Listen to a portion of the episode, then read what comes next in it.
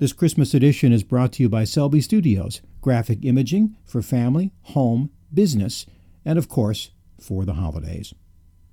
Hi, I'm Jeff Gould, and A Prairie Christmas is one of the things I do at ILikeThatStory.net. I thought since it's December, since we're in the holiday season, I'd play uh, some of my stories that I use from my radio programming, and I thought I'd show those if you're watching this on YouTube in front of a fireplace, and if you're not, well, you can just listen along and pretend.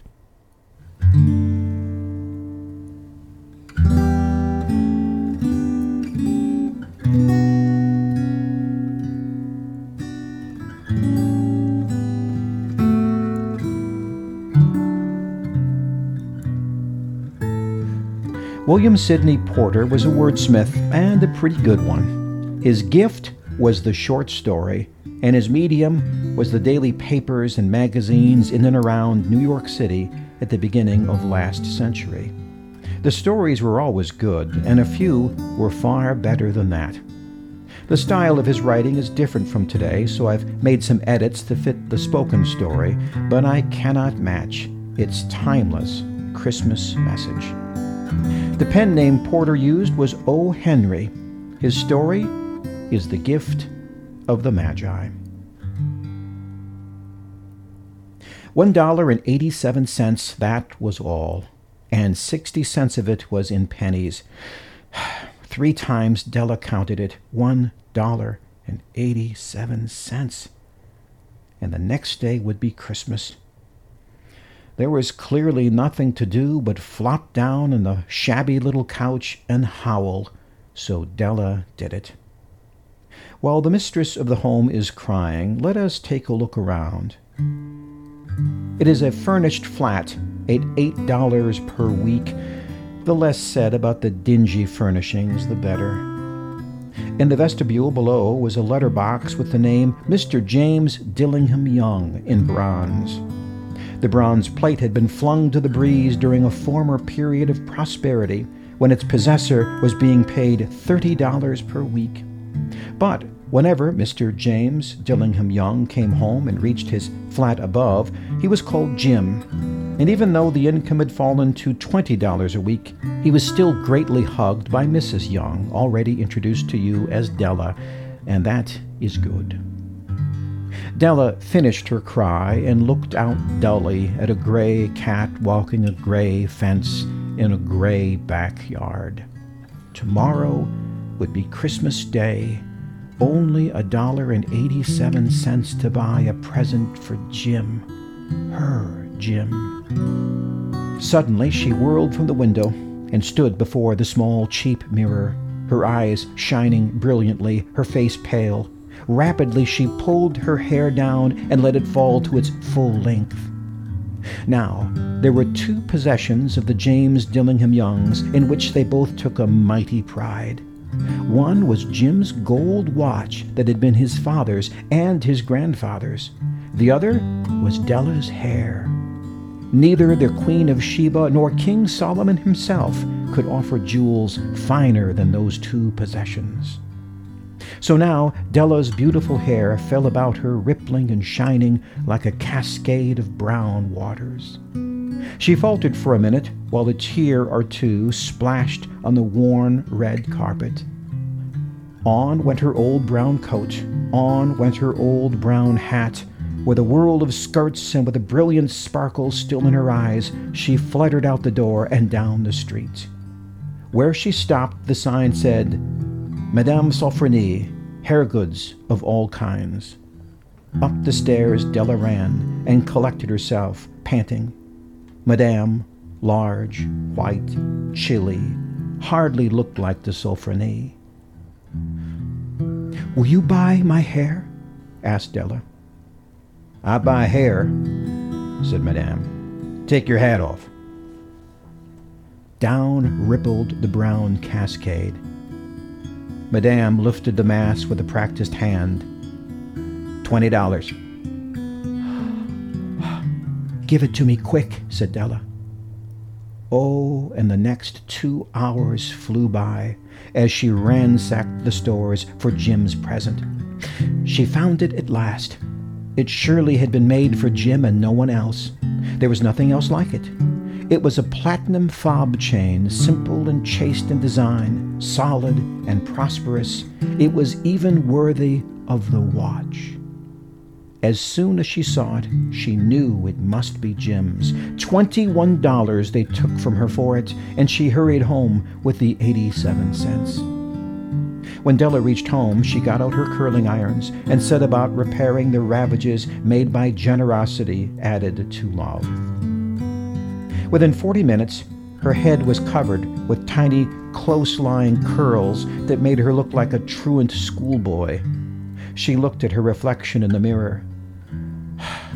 They'll say I look like a Coney Island chorus girl. But what could I do with only a dollar and 87 cents? At seven o'clock, the coffee was made and the frying pan was in the back of the stove, hot and ready to cook the chops. Jim was never late. Della doubled the fob chain in her hand and sat in the corner of the table near the door he always entered. Then she heard his step and she whispered, Please, God, make him think I'm still pretty. The door opened and Jim stepped in and closed it.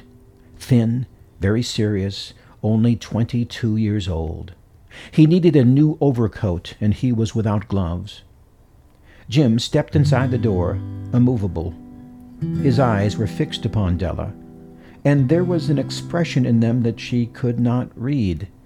It was not anger or surprise or disapproval or horror or any of the sentiments she had been prepared for. He simply stared at her with that peculiar expression on his face.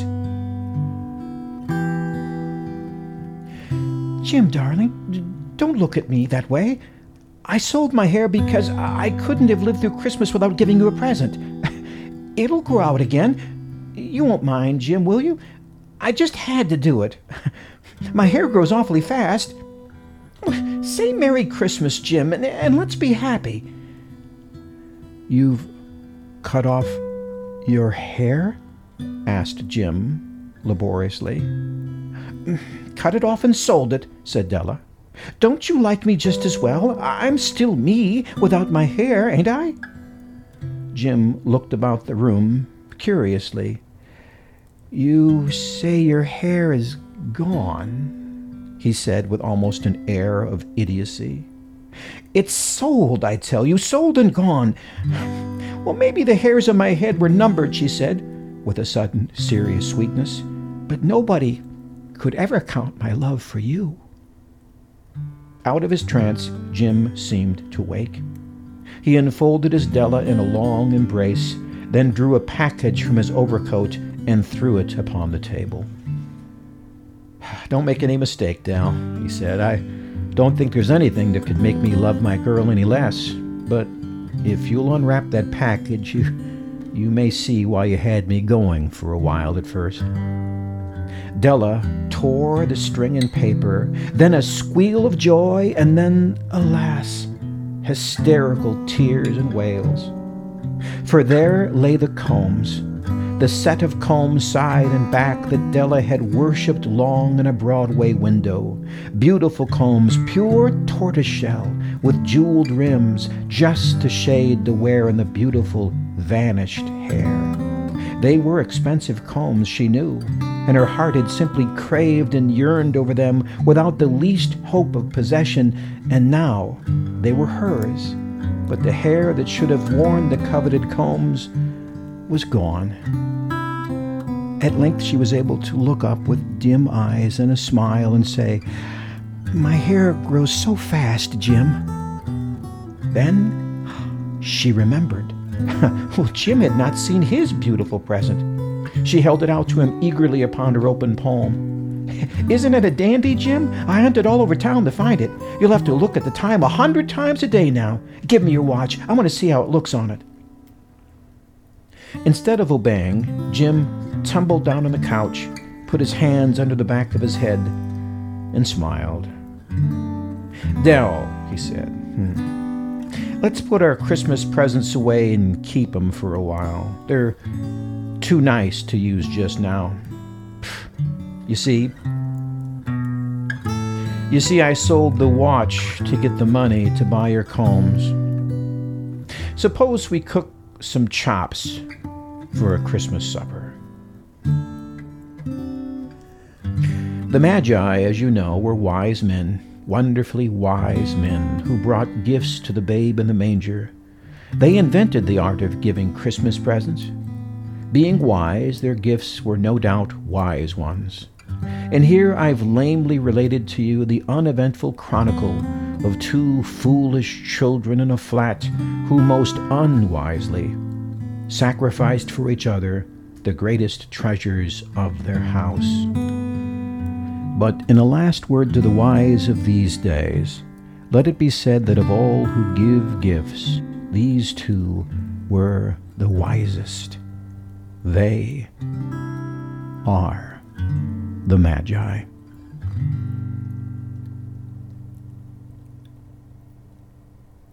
Well, that's our story for today. Thank you for listening. If you would care to comment, share, or pass this on in any way, I would appreciate it.